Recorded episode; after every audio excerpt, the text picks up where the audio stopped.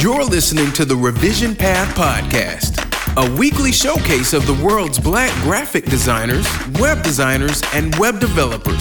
Through in depth interviews, you'll learn about their work, their goals, and what inspires them as creative individuals. Here's your host, Maurice Cherry. Welcome to the Revision Path Podcast. My name is Maurice Cherry, and this is our 150th episode.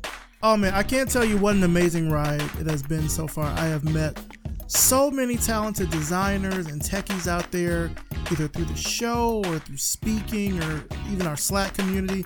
And I'm, I'm just so grateful and glad to be able to showcase them here so you can learn about them as well. Now, usually, right about this time, I do my ad reads and do my Patreon update, but we'll we'll get to that next week. Right now, I want to read some of your comments. Uh, some of you sent in some really great comments for this 150th episode, so I want to go ahead and read those now. First one here is from Harrison Wheeler. You might remember Harrison from episode 140, that was uh, last month. He says, Congrats on 150. Revision Path has given me a pulse on black designers around the world. It's inspiring to meet someone like Maurice, who has created a community that clearly has a need and see it only grow and inspire designers over the years. It has connected me with peers around me and established bonds that will only continue to grow. Cheers to 150 more. Thank you so much, Harrison. Thank you for those kind words. Uh, Jamie Ray wrote in and she says, Thank you so much, Revision Path, for creating a platform for black designers. I listen to a lot of other design podcasts, and none of them feature any black designers. Before your show came along, I thought I was the only one. I'm glad to have found a community of designers that look like me. Thank you so much, Jamie. I mean, really, when I started Revision Path, my goal was to have that platform and that showcase for people to see designers that look like them because, you know, I thought I was maybe the only one. That my friends, we were the only one back when I started the show. And now I know that there's many out there. So I'm just really, really glad for people to find out more about Revision Path. We even have a few responses here from our Slack community. Okay, this one's from Howard Tibbs. He says, I found this chat, of course, you know, talking about our Slack community. I found this chat from my friend's blog post. Since then, I believe I found the campground for the Black Creative Collective. Keep grinding and keep inspiring. Michael Ellison says that our Slack community is what we need to thrive, and he calls the podcast excellent in its execution. Thank you. Amelie Lamont, who you might remember from a few weeks ago, she calls Revision Path superb, the audio quality, all of it. Thank you, Howard. Thank you, Michael. Thank you, Amelie, for those words. I'm really, really glad for the community that this show has. I don't want to say that it's created, but I think that it's found. I think a lot of people have found Revision Path and found the community here, and I'm just really, really grateful. And of course, thank you to Harrison and to Jamie as well for sending in those kind words. And there's more. We've got two new iTunes reviews this week. So let's see. The first one here is from Prana Wizard. Hope I'm saying that right. It's called Finally Found. A colleague put me on to this, and I'll have to thank him. This podcast definitely gives us something to relate to, and for those of us who are beginning, something to strive towards. I really appreciate this podcast. Thank you so much, Prana. I appreciate that. Next review here is from Bernard Go. It's titled The Wait is Over. I have found a voice in which I thought would never reveal its sound. I study art and graphic design for some time now, and I've never seen any black graphic designers. I'm so glad that you have worked as hard as you have. Hopefully, I will be able to be a sustainer in the future. Mr. Cherry, you're the bomb, the man, the myth, the legend. You, sir, have documented our lives like no one else. Keep giving me the goods. Thank you so much. Wow. I'm really grateful for those of you that leave those wonderful, effusive reviews on iTunes. It really does mean a lot. If you love the show, I really would like it if you could leave a rating and review on iTunes yourself. It really helps Revision Path get seen by more people. So before we proceed, I want to tell you about two upcoming events. So first, on Tuesday, July 26th at 8:30 p.m. Eastern, AIGA is having their first ever town hall event. It's titled Racial Justice by Design, and there are going to be panels and some Q&A opportunities to ask questions about how designers can get involved with making an impact on today's social issues. It's a free event. You don't have to be an AIGA member to watch or to participate, and you can tune in from anywhere. I'll have a link in the show notes with more information. It'll also have the link to the live stream. Make sure you follow along and lend your voice to this really important conversation by using the hashtag AIGA together. Again, that's going to take place on Tuesday, July 26, 8:30 p.m. Eastern. I'll be live tweeting the event as well, so I hope that you can attend. Secondly, on Wednesday, July 27th at 8 p.m. Eastern, we're going to have our July AMA chat in our Slack community. And in celebration of our 150th episode, the guest this month is going to be me. I'll be answering questions about my career, about Revision Path, how I got this whole thing started and built it to where it is today, and I'll talk about some upcoming changes and developments with Revision Path. You don't want to miss this event. To get your invite, just go to revisionpath.com forward slash Slack, or you can check the show notes for the link. All right, now let's get on with this week's interview. I'm talking with Ashleigh Axios. Ashleigh is a digital strategist and the former creative director at the White House. Let's start the show.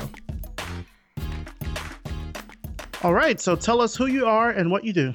Hi, I'm Ashleigh Axios, and I'm uh, the former White House creative director on a little bit of a hiatus and am an AIGA national board member.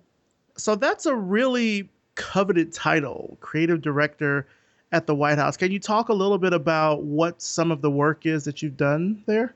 Oh man, yeah. So it was really broad. I would say that title probably doesn't even cover half of it since it I worked within the Office of Digital Strategy, but day to day was everything from managing the White House brand, making sure that the design work that we were putting out was reflective of the nature of the presidency. The White House is a historical institution, as well as the brand of President Barack Obama, the, the man who was elected into office. And other parts of the role included really maintaining whitehouse.gov.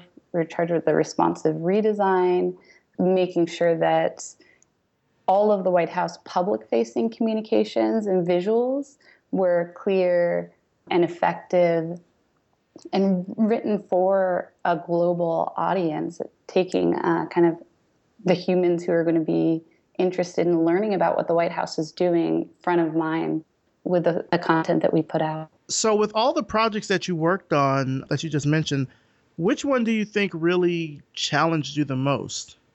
That's a good question. I think one that challenged me the most was actually a bit of a, a kind of pet project of mine and just a few other people, which is the responsive White House redesign. We really had to get buy in into doing the redesign. This, so, for those that don't know, the whitehouse.gov site is really built in a short period of time, just a few months between the day that the president is elected, you know, that day in November, and then the day mm-hmm. that he comes into office and is inaugurated. So this team whips up a site and they try to imagine everything that they think the White House is going to need for this president in the next four to eight years.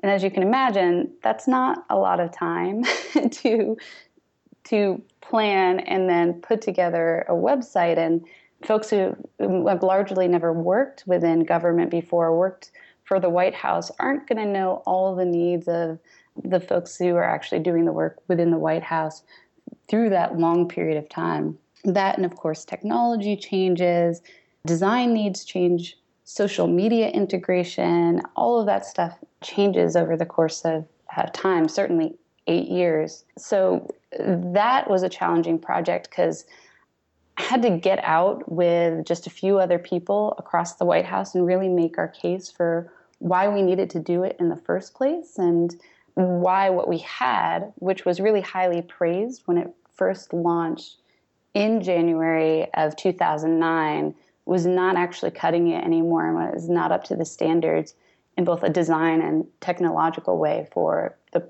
really broad global audience that it was supposed to be serving. Wow, I didn't even consider that. I mean, that is a short amount of time. That's geez, that's less than two months. Or well, no, it's a little bit over two months, but it's it's not a lot of time in general. Just because you've got the holidays in there and everything, and you've got to basically refresh the site, new pictures, new copy, new design. Wow, that is a lot. Right. So this team put together the whole initial Obama WhiteHouse.gov in that amount of time. And over the years, you realize, you know, we did little hot fixes along the way to to create an MDOT site. we put up an Android and iOS mobile app to try to get some of the content on the site kind of more readily in people's hands through their phones in like 2011, I believe that was, or uh, early 2012 when that launched. But then we reached this point where we realized there are so many people that weren't able to access most of the content of the site because all of those experiences were limiting what they were able to see. So if you went to, you know, whitehouse.gov slash issues, our immigration issue landing page on your desktop, you would be able to see a really strong case for why this policy needed to roll out, what the president and administration's perspective is, really answering all your questions and laying out the thought work behind it. And then if you visited in our hot fixes on, you know, your phone, you would see a small portion of that information. You might not have any idea that some of the content wasn't appearing for you because of the way that you're you're trying to access it. So that was a big part of just making the case. And then we had to, you know, then go about all the work once we got people on board in the White House of of doing the work and trying to figure out how we were going to um, roll it out iteratively while we were doing all of our other projects around the White House. Now, you say you worked in the Office of Digital Strategy. Is that sort of a new office that came up with this administration, or has that been around for a while? Oh, it's absolutely new, and that's a, a great question. So, kind of coming out of all of the great things that happened with the 2008 Obama campaign, there was this realization of how important digital strategy, analytics, social media integration, the use of, of Twitter as a platform to engage and communicate with the American public in particular, all of that was kind of understood by uh, President Obama's senior advisors. So when they came in with him into the White House, there was already a very clear case for having a group dedicated to doing digital strategy work. And and still we were kind of under it took some time within the White House for that to kind of grow into its own office on day one, it was kind of a subgroup called the New Media Team that existed under the broader communications team.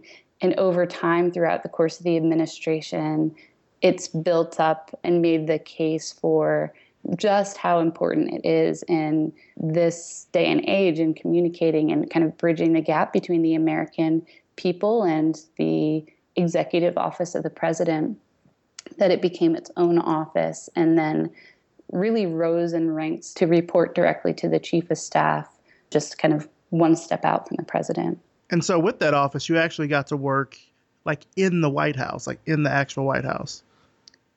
Yeah, so we're on the White House campus, this, you know, beautiful campus maintained by the National Park Service, guarded by Secret Service. So that is quite the experience. Our offices are in the Eisenhower Executive Office building, which is this, you know, mammoth of a building that used to serve as uh, the kind of War and, and Navy departments when it was originally built. Now hosts most of the offices for the Executive Office of the President. And we'd have regular meetings with the senior staff in the West Wing, staff events in you know what you think of as the formal White House, which is the residence building that has a state floor with all the presidential portraits, a state dining room, and the cross hall, and great kind of monumental seals that's flanked by the north and the south lawn. And then on the other side of the complex, there are also kind of meetings with the East Wing staff, the First Lady's office, and kind of others that kind of serve in a similar capacity. So the whole complex, people don't necessarily realize is kind of buzzing with hundreds of people at any given time. Did you get a chance to to see or meet with the president while you were there? I would imagine so, though, right? Yes, and it, it's funny how that works out. The first time that I was in the room with the president, I wanted to geek out and and you know get all excited like you would if you're you know in an event and you're in a crowd. Uh-huh. I'm like, oh wait, I'm staff now. I can't I can't just flip out and get too excited. Right. I have to contain it and hold hold myself together because we were hosting our office. The Office of Digital Strategy was hosting this roundtable event with a number of online media outlets like bloggers and, and smaller media outlets. So there are only like 50 people in the room. The president sits down and talks with them and us for, you know, I think it was over an hour. It was the most interesting experience to, you know, the first time I was in the room with the president to be in this small group discussion while he's answering questions and just being really, really casual. But I learned from that day just how how weird and interesting the job would be because I was like, oh, I wasn't prepared for this when I came into work. So I'm always dressing up now that I work in the White House, but I probably would have worn something different. I would have, you know, prepped a little different and uh, I had to step up my game because you never know when you work in a place like that just who you're going to find yourself in the room with or um, yeah. what tasks are going to be thrown at you that day. So it's it was a fun job, but I would say uh, probably it really depended on uh, the period of time, but about every month or or so, I would find myself in that kind of situation. I probably would have still geeked out just because it's like it's the president and you're working in the White House, and I, I probably still would have probably lost it. But no, I, I, see what you mean. I mean, there's so many people that I mean, the White House is known as the people's house. So aside from just, I would imagine, you know, dignitaries and other politicians and senators and congressmen, you have all sorts of guests that are going through the White House as well. So it doesn't sound like there's anything that would resemble a typical day working there. Oh no, not at all. And you know, there's so much happening around the building and the complex at any given time. I didn't realize until I worked there that like the Cooper Hewitt Design Awards had a reception yearly in the White House Mm. And you know, and my my first time hearing about it, it was like the day it was happening. I was like, "Who didn't invite me? I'm designer in the White House." so I was like, "Well, I'm going to walk over there and go and say hi to people." But there's so much happening at any given time that it was like, "Oh, of course." I didn't know that there were hundreds of esteemed designers across industries sitting on the state floor meeting with the first lady and the president right now. Like that, there are just so many things happening. So yeah. every once in a while, you get thrown into a fun situation where you get to hang out with Patti LaBelle in a small room for a little while, and you're like, I didn't see my day going this way when I first woke up. Wow, that's amazing. That, that wow. so when we look at you know the current administration with President Obama, you know one hallmark that I think anybody can point out, whether you're a fan of the administration or not, is how important design and technology are as it kind of relates to communicating information to the public. You mentioned that the Office of Digital Strategy is pretty new with that administration. In 2009, there was the creation of the U.S. National Design Policy Initiative. In 2012, there was the release of the Digital Government Strategy. Um, a few years after that, there's 18F. There's the U.S. Digital Service and you know, and I don't, I don't mean to ask this question to get too political here because you know we're still kind of in the middle of of campaigning to see who our next president is going to be. But do you think that this level of innovation with using design and technology is something that the White House is going to continue with whomever will be our next president? I think so. That's really the biggest hope in all of this and the biggest achievement for at least the Office of Digital Strategy is that if we've done our jobs well and, and right, it will be embedded into the expectation of the American people and the global public that they will have some of the the new kind of privileges that have been afforded during the Obama administration, and those will become part of our real civic experience. To give an example of that, we're the first office to really digitize and create an online way to petition the the White House and the executive office and receive a response with the We the People petitions platform. Mm-hmm. That launched in 2011. We just recently redesigned it and we've put so much time over the course of the administration into making sure that the back end was right and smooth and, and, technologically sound, into making sure that the user experience was seamless, into scaling the way that petitions were dealt with and creating a system to receive responses in a quick time, to usher those responses within this massive kind of federal infrastructure to make sure that the right people are seeing issues and able to respond to them. At the end of the day, this is something that wasn't created before. It's a First Amendment right of the American people to be able to petition your government and receive a response. But before this digital way had been created, people had to do paper petitions and would drop them off at the White House through some of the other platforms that are out there. You're not guaranteed to get a response from the White House. So, this is a really new and interesting way of solving a civic problem and making sure that the public and the administration are communicating. So, in that example, if we we've done our jobs really well, the next administration, they're like, oh, well, maybe we'll cut some resources and try to see if we can get a, away from this platform. If they tried to pull something like that, the public would notice. They would get a lot of backlash, and they'd be really held accountable to keeping up this standard that's been developed. So I think across the board, there are so many ways that we're we're trying to push the envelope for transparency, good government, good technology, sound use of design to actually meet civic needs and to and to kind of engage citizens as real people.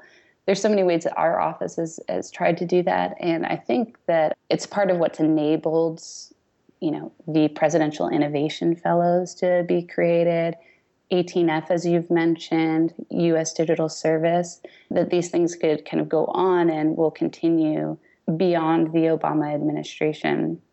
And I think you've seen too that embedding policy into this, the ways that USDS, the US Digital Service, is funded, are all done really strategically to try to separate it from the specifics of this administration too to help make it more sustainable in the future to ensure mm-hmm. that it'll it will continue beyond our our short time in office. That's really reassuring to know because I know that with a lot of the talk that's been going around with the candidates in the current race, I haven't really seen a whole lot of them talking about technology, certainly not about design, but I mean just technology and how they may or may not use it in their administration. It's been more so on a offensive end in terms of like cybersecurity and stuff but not so much as what they would kind of do to help facilitate and make things easier for the American public. And I think one good byproduct of the current administration with using design and technology so much is that, like you say, it sort of exposed the American people to what design and tech can sort of do to facilitate how the government serves its people and how the people can interact with the government. You know, it's sort of one of those things where people might say, "Oh, I'm not a designer," but everyone knows when something has been poorly designed. Yeah, absolutely. And what the government, I feel like, at least with this administration, has started to do is at least correct that in some ways. We're showing that, you know, like you said, with We the People, it's easier to petition. With the responsive design of the whitehouse.gov site, it's easier for people to access it on mobile devices and things like that. So it's just making it a lot more accessible for more people. I think is, is a, a good byproduct of that and I think it's drawing, uh, we've noticed this too, right? That the good work enables better work down the road. That in doing great work in government and doing it in a high level, both with design and technology, we're starting to see a drive of people from, you know, big tech companies and great tech agencies across the US moving into government to see the potentials. Designers from major firms across the country joining U.S. Digital Service to do either you know a nine month or year long term serving or, or potentially kind of joining in a more permanent position and that's really exciting too right we want this kind of revolving you know door of, of knowledge because technology and design the the standards are changing rapidly. We and we don't want to be stagnant and um, and kind of sitting in the place that we were just eight years ago. It's important that we have people kind of coming through and sharing what they've learned in the private sector with the public sector. Yeah. When I think about what the White House website looked like just 10 years ago as compared to now, I mean, one, it's a testament to just how much technology has changed, but you know, two, it also shows again how we're able to use design and tech to make it easier for the American people to know what's going on in the White House. Like I feel like just knowing about events and things that are going on, it's just become a lot more transparent in that respect. And I think it's it's also, you know, we're talking a lot about the platform as our our hosted kind of online destination for all things White House. That is our petition mm-hmm. platform and whitehouse.gov. But this goes both ways too in, in the work that we've done to make information more accessible and to reach people where they are. And that, that means embracing new digital channels as they come up. And it was quite the, I can't take credit for this one personally, but it was quite the challenge for our office to communicate the need to get onto a platform like Snapchat and even just explain why Snapchat exists in the first place to, you know, inside federal government. It's like, wait, you create content, it disappears automatically. That's like, you know, that's a flag. and that's a that's another like kind of government jargony term that gets thrown around a lot. But like that's pretty problematic because everything you do in the White House needs to be saved and archived as presidential record.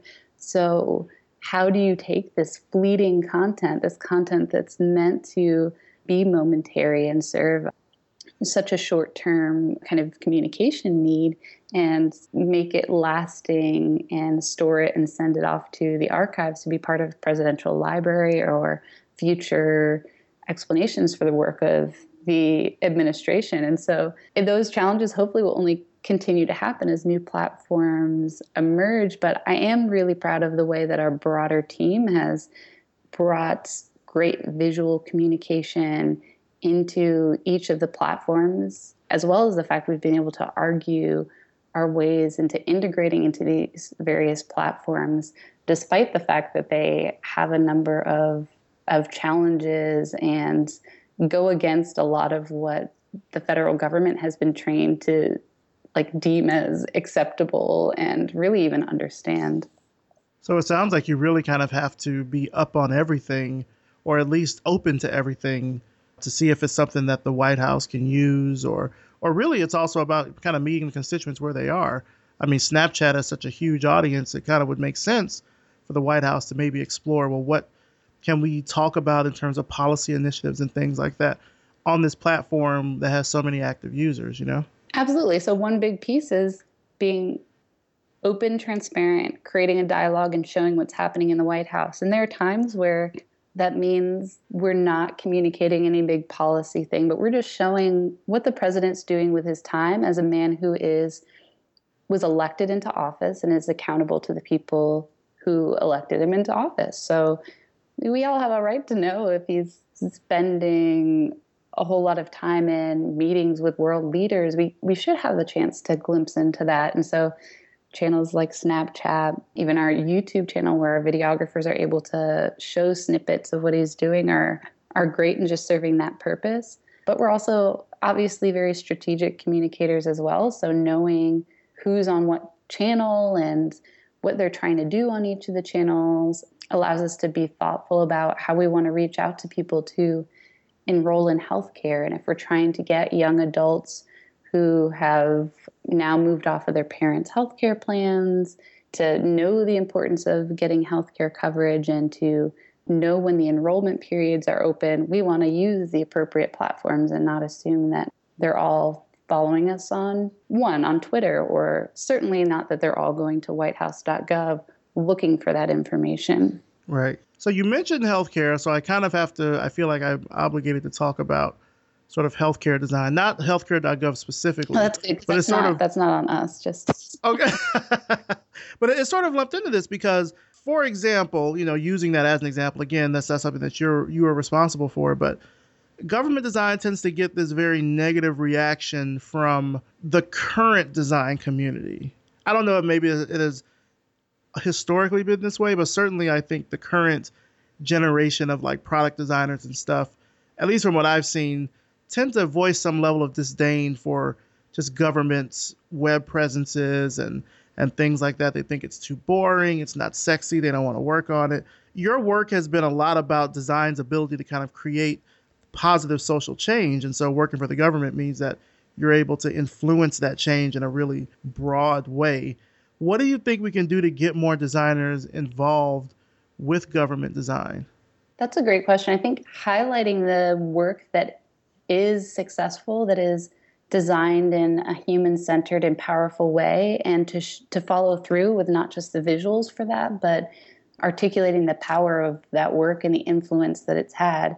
One great example is, and it's still a work in progress, is Sarah Brooks' work in Veterans Affairs. And Sarah came in, she taught at D schools, worked in San Francisco as a major design uh, influencer in her own right, and joined Veterans Affairs to create lasting work and to open up the user experience office, getting people on the ground to get feedback from veterans and veteran and kind of military families on what's wrong with the VA, what are the real hiccups in processing kind of claims? And all this yeah it does like at kind of face value it sounds like oh it gets a little weedy a little boring. It's not as you know sexy to some designers.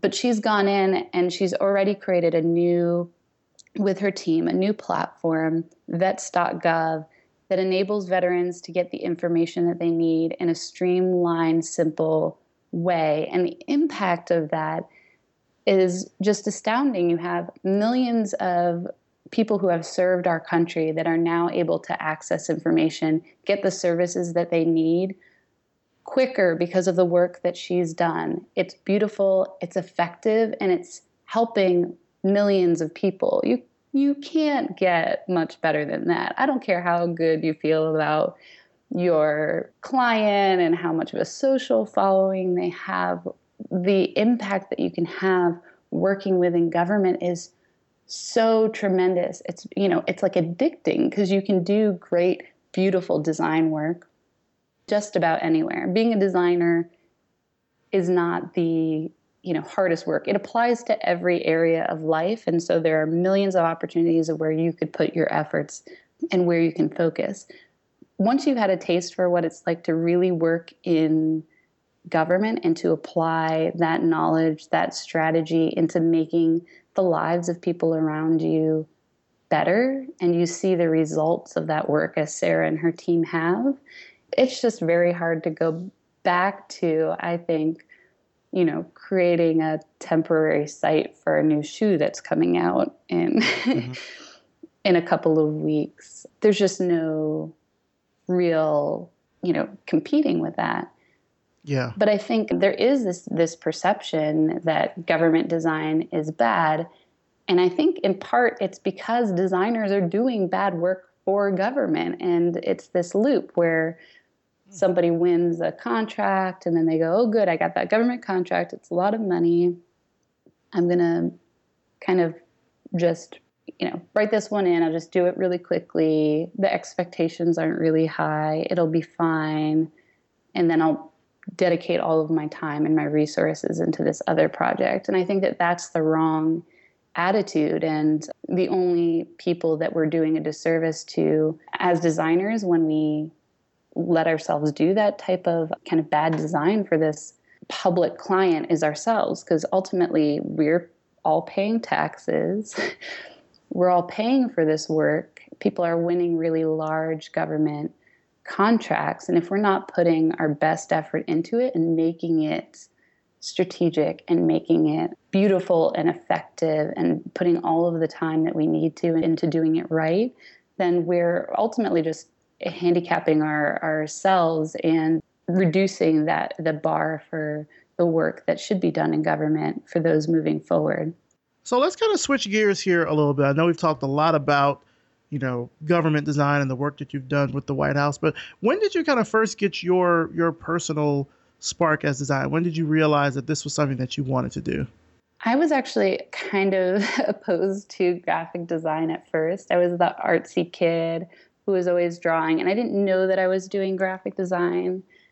Early on, I'd make business cards for my dad while I waited around his his office out of post-it notes and I laminate them with scotch tape and I'd you know make posters for people in school for their sports games and everybody's asking me to draw their their posters and that's what I was doing. I was the artistic kid and I was drawing and I liked writing out letter forms and making sure the spacing was just right and I liked integrating text with pictures and and doing these illustrations.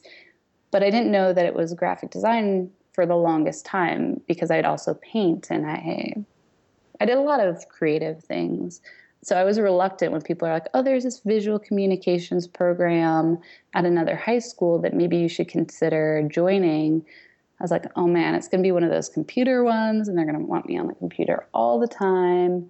So I was actually not terribly drawn to graphic design as a field. But once I got into it, I had a fantastic mentor of a teacher in that program. I did end up going, spending half my day at a visual communications high school my junior and senior year, um, kind of leaving my, my home high school and going to another. I had, you know, Miss Sobko as a teacher there, and she was really well trained. And I think she she brought me from the artistic side, the more kind of loose illustration and expressive side of it, gently into the strategic side of it. And I was able to kind of get a taste for how the computer can aid the work that I was already doing kind of manually. I think the other thing that kind of helped me get into design a little bit was uh, I have a, I don't even know exactly what to call him, but a family member. It's like my mom's second cousin, I think. Okay. Um, who worked at Uniworld Group, which is an advertising agency um, based out of New York, and they consider themselves a multicultural advertising agency. But like, let's be honest, they're a black advertising firm, mm-hmm. really focused on that target. And he allowed me to job shadow with him, and I was able to see how the other side of what I was interested in school, the psychology and and philosophy, articulating and using Aristotle's rules to convince an audience of something, things that we're learning how to do in writing, how that could apply to visual communications and the other things that I was learning along the way through the visual uh, program that I was going to for the other half of my high school program. And so it all started coming together and kind of opened the doors for me to consider graphic design as a field when I went to school. And without, you know, Ms. Sobko as a mentor, I probably wouldn't have even applied to art schools specifically. I don't know what I would have majored in, but she was like, not only should you apply to art schools, actually, you should apply to the top tier schools. And I was like, I don't have any money. can't mm-hmm. I can't afford to go to any of these schools, but she really encouraged me to kind of push myself to just do it. It's expensive to apply, but you'll get that money back. You know, you might not get a scholarship your first year, but I think you'll work hard enough, Ashleigh, and you will get a scholarship eventually. You just have to kind of push yourself and trust. And I got into RISD. I went. Um, she was right. I didn't get a scholarship my first year, and I worked really hard and was able to kind of get scholarships and focus on graphic design and learn a whole lot more about type and and spacing and and all the things that I really would need to uh, to do to be a graphic designer. Do you feel like that time really kind of prepared you for your career after that? Aside from just, I guess, you know, like the nuts and bolts of design.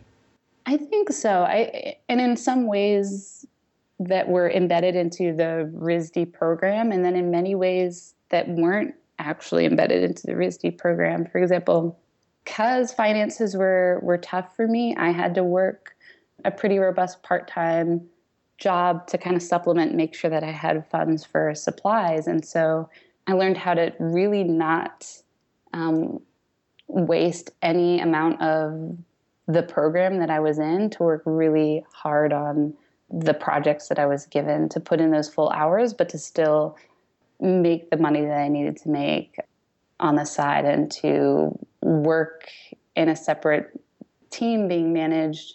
At the time it was I was part of the phonathon team. So I learned a whole lot about fundraising and what it's like to be an institution or a nonprofit that needs to rely on donors and information that would you know end up making me a much more effective communicator for the types of clients that I took right outside of school being a designer focused on design for social good, I worked with nonprofits, and the number one thing that they needed us to do is to help them effectively fundraise. And not only had I gone to school for design, but I had just spent three years working in RISD's development office, learning how to fundraise, learning what the heck planned giving meant. And all this made me a lot more empathetic and understanding of my clients when I got out of school and able to help them achieve their end goals of not just communicating about the work that they were doing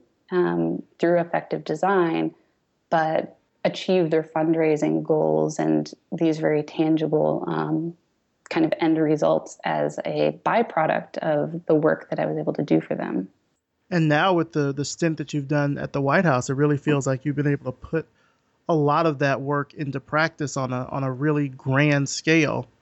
Oh yeah, absolutely. I mean, I think in some ways the White House was such a challenge because I was like, oh, I'm kind of jealous of the campaigns sometimes because they have one goal, which is to get that person elected. I'm like, oh, uh-huh. wouldn't it be nice to have one goal again? Because we'd have so many. But it was fun to kind of move in house and work in government and see how every other office in the White House was like a client to us. And I was able to kind of put that client relationship piece into play and say, oh, I see what you're what you most need right now is an awareness campaign and we can help activate a community around the issue that you're identifying or to another office within the White House what you most need to do is to develop a dialogue and to learn from your audience so that you can develop a program that has them in mind and integrate human centered design practices. So it, I feel like careers only grow. So the things I learned have only, you know, they've all applied to the next step, but like tenfold and in so many different ways that I could have never imagined. It's crazy how that works. Yeah, well, well, speaking of that next step, I mean, you're you're an incoming board member for AIGA's board of directors. Congratulations. Oh, thank you. Have you all kind of started talking about sort of what your plans are going to be for the the current year or for the upcoming year?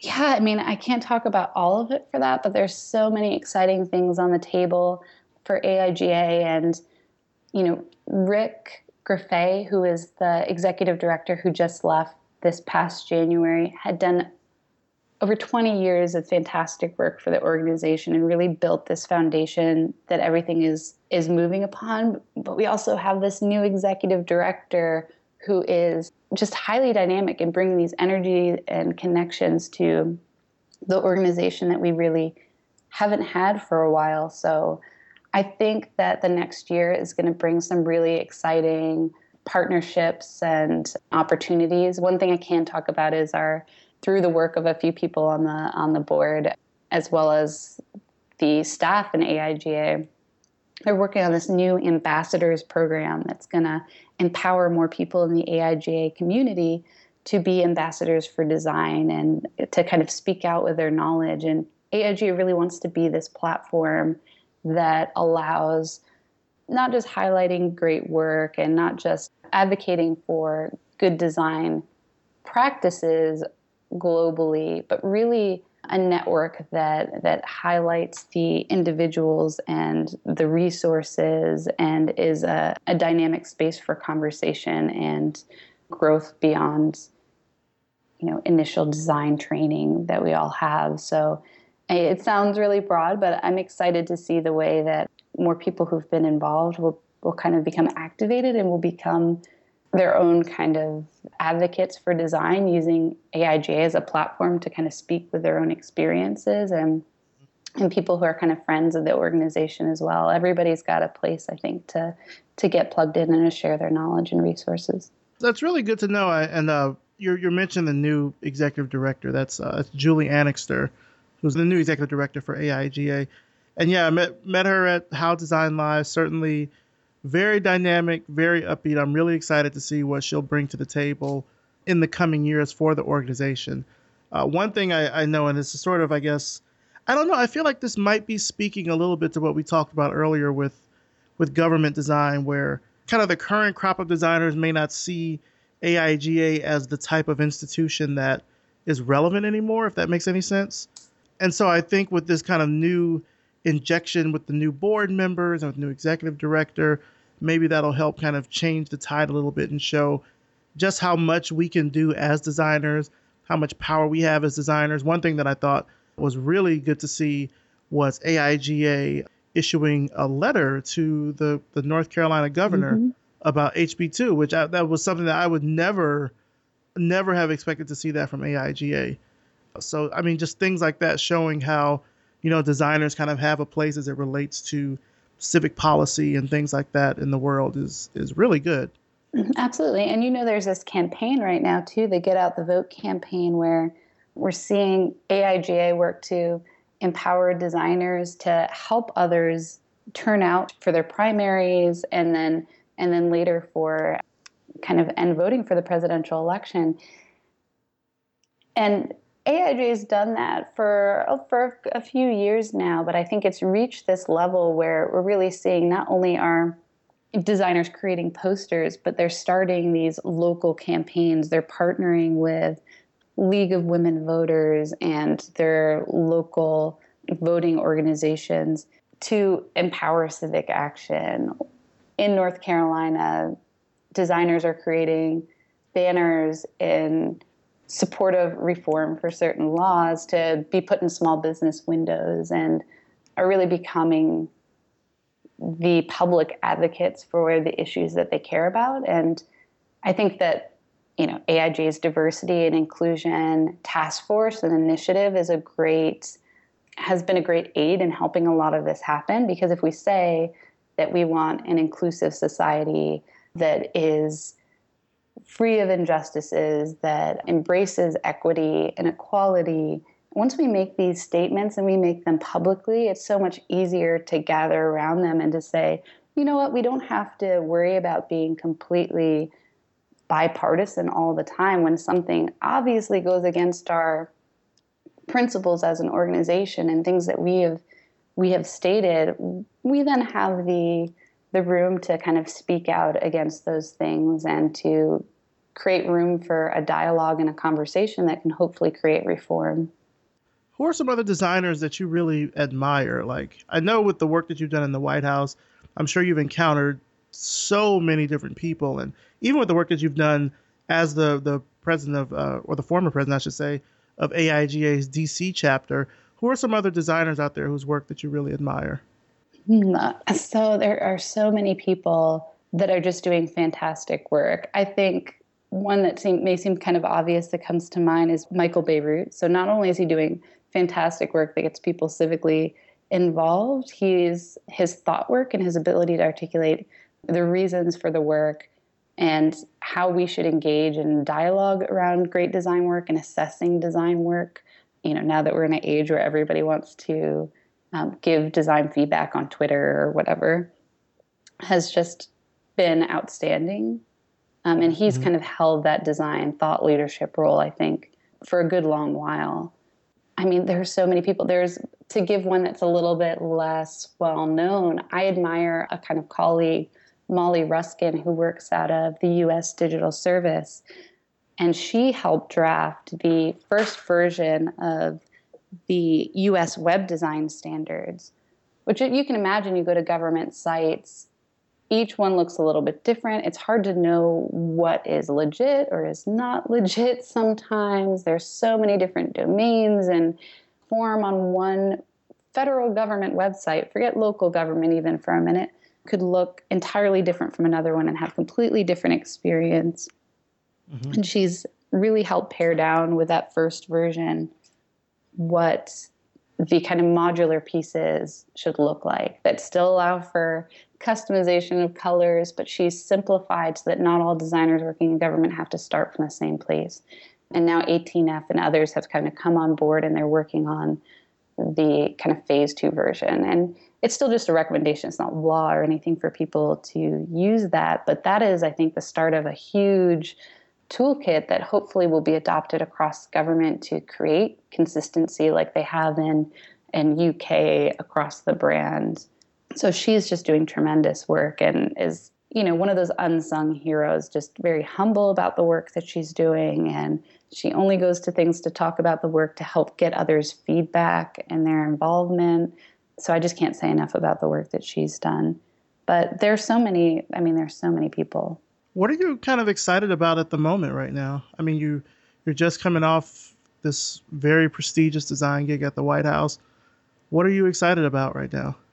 Well, I'm I'm personally excited being outside the White House that I could participate in this crazy campaign season with a little less need for for kind of self editing because I think that it's it is an important time for dialogue and I, I'm seeing the general news media moving away from the issues and talking more about like what candidates may or may not represent in a very abstract way. And I think there's actually this opportunity in the next few months to dig in and say, no, let's get back to the issues that matter to us and like let's start visualizing w- like what each candidate believes across all the issues that matter to us and getting people to the place where they can make informed decisions about who they want to see in office based on the ways that they'll affect policy. Because working in the white house isn't just about believe me it's not just about like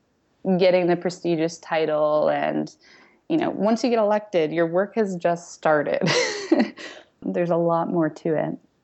So i'm excited for that and a kind of funny like wonky way that i never would have thought i'd be excited for something i'm also i'm excited to see the and this is again just a personal one for me but i'm really excited to collaborate with people over the next few months while i'm exploring future job opportunities and kind of just giving myself some leeway to goof around a bit. But I'm working with a good friend on a, a children's book, and I'm just, you know, going to have a ton of fun getting into the illustration side and letting my brain relax from the issues um, to at least a small degree.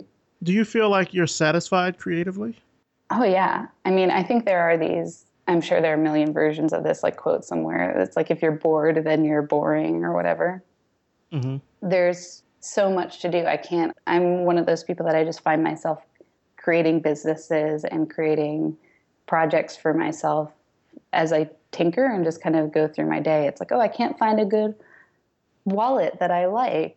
Oh, you know what? I have some Davy board from when I was doing some book binding and all this other stuff. I bet you I can make a wallet that fits my needs, and then and then I've made one, and then somebody else wants one, and I've made twenty five, and I just think there's so many different ways that we can apply our creativity, big and small ways, and they're all equally as important, and they kind of spur economic growth as well as keep us, you know, sane and feeling feeling like we have something to kind of contribute and give to the world. So I'm kind of permanently happy as long as I have some supplies and materials and am connected to a few other creatives in my network. What kind of advice would you give maybe for for like up and coming designers, maybe someone that wants to follow in what you're doing? What would you tell them? I think that working in doing design for good is is the best direction. At the end of our lives, we're not going to be looking at kind of each project one off, but we'll be looking at really did I do work that helped change the world for the better. So I think that it is ultimately this super fulfilling direction to go that is going to be feel good for the long run. It also requires a good amount of grit, determination, and an interest in learning at every step along the way. So I'd say reach out to people, find a mentor, as you kind of build up your career, as you start to kind of explore and get a better sense of the the issues or the topics that matter to you and kind of get you feeling excited excited and fulfilled at the end of the day kind of process that information write down all the things that you've learned and that you've take you've taken away from your experiences and also share those with others and become a, a mentor for somebody somebody else. It's just this creative journey. And i think I think a lot of us have this feeling of, you know, we're in it alone and nobody else has done anything just the way that that we have, and so we kind of have to figure it out all on our own. But I've been surprised along the way with the number of people that I've reached out to and said, "Hey, I just I had a question about how you were able to do this, or how did you get that connection? How did you get that job?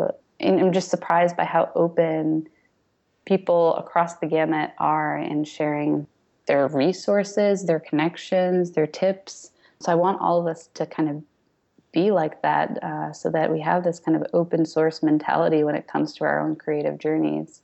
So I'm happy to kind of I know I'm going to try to write more and do stuff like that so that I don't get bombarded with like direct emails necessarily, but I'm happy to answer questions for for any individual and I kind of want to see designers new fresh out of school do that for people who are going into school and I want to see designers who have been at it for a long while really embrace making a, a solid percentage of their time about sharing that uh, regularly with a few connections that they've made and, and mentoring in a formal or informal way. I'm really glad you mentioned that. One thing that I tell people a lot about the folks that I've interviewed on the show, because I usually always ask, like, who have been some people that have been your mentors, who's helped you out? And I'd say maybe about, I don't know, 90% of the people that I've interviewed have said they haven't really had a mentor. They haven't had that sort of guidance or leadership. They sort of just figured it out as they went along. And I think now, because the entry point now for being a designer is there it's so much lower than I think it's ever been before. You have so much more access to materials, to education, to software, etc. That I would like to see kind of the current generation of designers, whether they are self-taught or went through some type of a formal program, kind of give back to that that next generation. You know, and I'm not saying that it has to be in a well, I see it like like you're saying, like in a way that it's that's mentorship, where you're really kind of imparting your knowledge about this is what you should know. These are kind of some pitfalls that you need to be aware of, just to kind of make it easier for the next generation and then for generations after that. Yeah, and I think it it can take so many different forms depending on your personality and how much time you have. Like I was saying, I haven't gotten into writing in part because of the past four years, anything I'd want to write and publish publicly would need to go through all this vetting but then it, it's easy to just have a one-on-one conversation with somebody and you don't have to necessarily call it a mentorship directly but if somebody reaches out with a question and you say i will be there to answer future questions. Here is my email like that's kind of what it is. And it doesn't have to be this like lifelong commitment which I, might be what people are scared of but i think most of those people who say they have never had a mentor think are probably thinking of some like very formal program or somebody who they've known for you know years who has helped them throughout their journey. But i think a mentor can be somebody who you tweet at who answers a couple of your questions through dm like that could be your mentor. Maybe it only lasts for a few minutes but they give you the next step that you need. It could be anything from that to to that lifelong long term thing. And they're all equally as valuable. We just need to kind of keep that information flowing in, in both directions. Who have been some of the people that have really helped you out? So definitely my family member who worked at UniWorld, who I mentioned before, my um, I don't know, I don't know the right term for it, but um, kind of Uncle Ben or, or cousin Ben, and and kind of Miss Sobko, the the teacher that I had, who was just so encouraging and really helped me see the the skill that I had and and help me go for the opportunities without you know pedaling back. Uh, also, when I was in school, I went to our when I was in college rather I went to the career services office and told them about my interest in doing design for social good, and they connected me with a former alumni who is, uh, or an alumni rather, who is doing great work out of New York City. And I reached out to her Sarah Durham of Big Duck, based out of Brooklyn, New York. You know, while I was still in school, and asked a couple questions, and she told me about she, a book she had written. So I read it, the Brandraising book, which helped just process how design could work for nonprofits and a, um, and just a really thoughtful way that focused on the issues that kind of nonprofits and causes care about most. I read that and I didn't follow up for years and and somehow it kind of reversed where she started poking me and saying, "How's it going now?" like, what's going on? Um, and she's just been an incredible resource, helping make connections for me along the way, and always happy to um, to share ideas and resources. And those are just a few. I think I've had so many. A lot of them are, are from the AIGA network, just being part of the Professional Association for Design and has opened up my network where, you know, I admired the Michael Bierut's, the of the world and Pentagram was like, oh, I'll probably never meet with them or speak with them to get me to the place where I'm having conversations with him via email and I can reach out if I have a question and say, How did you guys do that thing that you did? Or do you know somebody at such and such place? I'd love to to talk to them about this project that they just rolled out. It's really a great network for getting us kind of connected to one another and um, breaking down some of the barriers that we have. Where do you see yourself in the next like five years or so? Oh, who knows? Like I didn't see myself at the White House like that.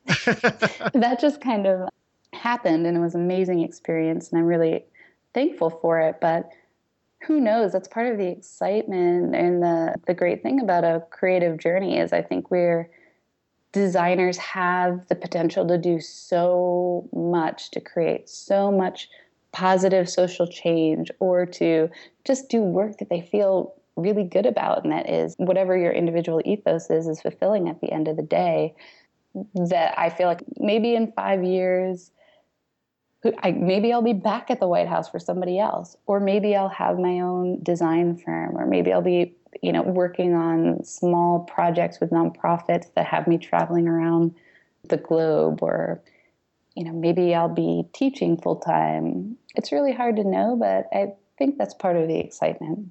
Well, yeah, I feel like once you've left the White House, you can kind of you can write your own ticket in a way. So you've got the the world is your oyster in terms of opportunities. I mean, and I think with the work that you're doing with AIGA and the work that you've done just, you know, the White House in general, there's a lot of opportunity out there for you to really take what you've learned and and use it to affect social change. Well, thank you. I, I appreciate that. But I do think you know, if I could get to this point where the world is my oyster and I can do all of these things, and that must be true for for most designers. We just need to get activated into that place and get confident about our work and get comfortable articulating our value as designers and making the case to people outside of our own design field because I grew up mostly in New Jersey. My mom was a secretary and is now an EMT. I come from a divorced home and I, you know, wasn't sure I was going to be able to afford going to college. And um, you don't really know where you're going to end up. But I think as a creative person, if you really put the work into it, if you push yourself, if you take risks that get you outside of your comfort zone a little bit, you will see a lot of the rewards. So I think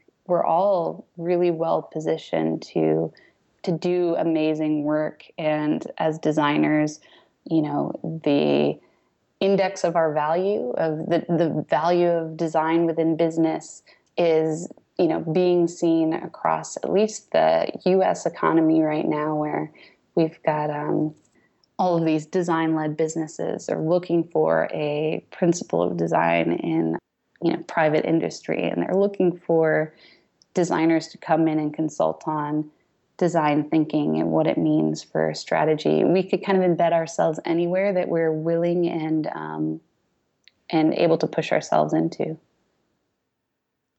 i like that I, I really do feel that in terms of the work that we do that we're able to kind of influence a lot of other industries. It's not just about design. Oh, absolutely. You know, you mentioned you mentioned healthcare earlier, and the work that Doug Powell did before joining IBM, helping make sure that medicine communicated and that you know diabetes treatment could be safe and sustainable. Like designers are doing that work. That's designers empowering people to be safer and more fit and live longer lives. It's just incredible. Yeah. Well, Ashleigh, just to kind of wrap things up, where can our audience find out more about you, find out about your work and everything online? Well, they can find out about me at Ashleigh Axios on Twitter or on Instagram and ashleigh.axios.com to either invite me to speak or to just read more about my my background. It's got all the same type of stuff I have on my my LinkedIn portfolio. And I'm happy to answer questions if people want to hear more about my journey or are curious how they can get involved in federal or local government, I'm happy to make connections, and I'm always just um, thrilled to hear of people's interest in serving in that capacity. That sounds good. Well, Ashleigh Axios, thank you again so much for for coming on the show. I've been such just a fan of your work for a long time, just in terms of the the amount of scale and, and impact that the work that you do has, and, and seeing how it's able to affect millions of people. I mean, the it, it's hard for me to really even articulate, and I'm, I'm sure you might feel the same way, just how much the work that you've done has touched so many people in terms of, of education, in terms of information, things like that. So I want to say almost thank you for your service. I mean, because it sort of feels like that is what you've done. You've you've dedicated your your design know-how and service to the country in that way. And I'm just really excited to kind of see what your next steps are going to be, what the next thing is you're going to do, and certainly look forward to working with you with AIGA. You mentioned the Diversity and Inclusion Task Force. I'm on that task force. So certainly, I'm sure that we will cross paths at some point in the future and work together. Absolutely. Thank you so much for having me. I really appreciate what you're doing with this podcast, and I'm excited to see more Black designers and developers lifted up and kind of amplified. So I'll be sharing the heck out of this once it posts, and I'll continue sharing some of the other great interviews that you've done. And um, I'm really just thankful for the work that you've done as well.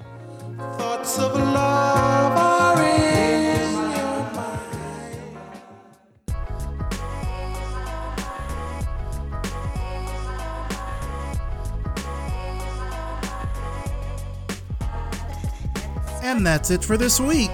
Big thanks to Ashleigh Axios and thanks to you for listening. You can find out more about Ashleigh and her work through the links in the show notes at revisionpath.com. Thanks, of course, as always, to our sponsors Facebook Design, MailChimp, and Hover. Facebook invests in design. They care deeply about how their design team might do their best work, and that manifests itself in a number of different ways, such as building tools like origami, sharing what they've learned on Medium, and by giving back to the design community. Learn more about Facebook Design at facebook.com forward slash design. More than 10 million businesses around the world use MailChimp to send email newsletters. Their attitude may be playful, but their business is serious. Sign up for a free account today. MailChimp. Send better email. Hover takes all the hassle and confusion out of buying and managing your domain. Search for a few keywords, and Hover will show you the best available options across all the 400 plus domain extensions out there. Ready to get started? Save 10% off your first purchase by using the promo code RevisionPath at checkout. This episode was edited by RJ Basilio and produced by me, Maurice Cherry. Our intro is by Music Man Dre with intro and outro audio by Yellow Speaker. If you like this episode, please do me a huge favor. Leave us a rating and a review on iTunes. It only takes a minute or two, and it really, really does help the show by bumping us up in those iTunes rankings for Design Podcast. I'll even read your review right here on the show, just like I did with the two at the top of the show. Don't forget also about the AIGA Town Hall event that's going to be Tuesday at 8:30 p.m. Eastern, and our July AMA chat, which is going to be on Wednesday at 8 p.m. Eastern. Links to both of those will be in the show notes. Revision Path is brought to you by Lunch, a multidisciplinary creative studio in Atlanta, Georgia. If you like the work we're doing with the podcast and the website, then visit us over at Patreon and become a patron. Just go to patreon.com forward slash revision path and pledge your support. Pledge level start at just $1 per month, and you'll get access to behind the scenes information about the show, upcoming interviews, and so much more. Thanks so much for listening, and we'll see you next time.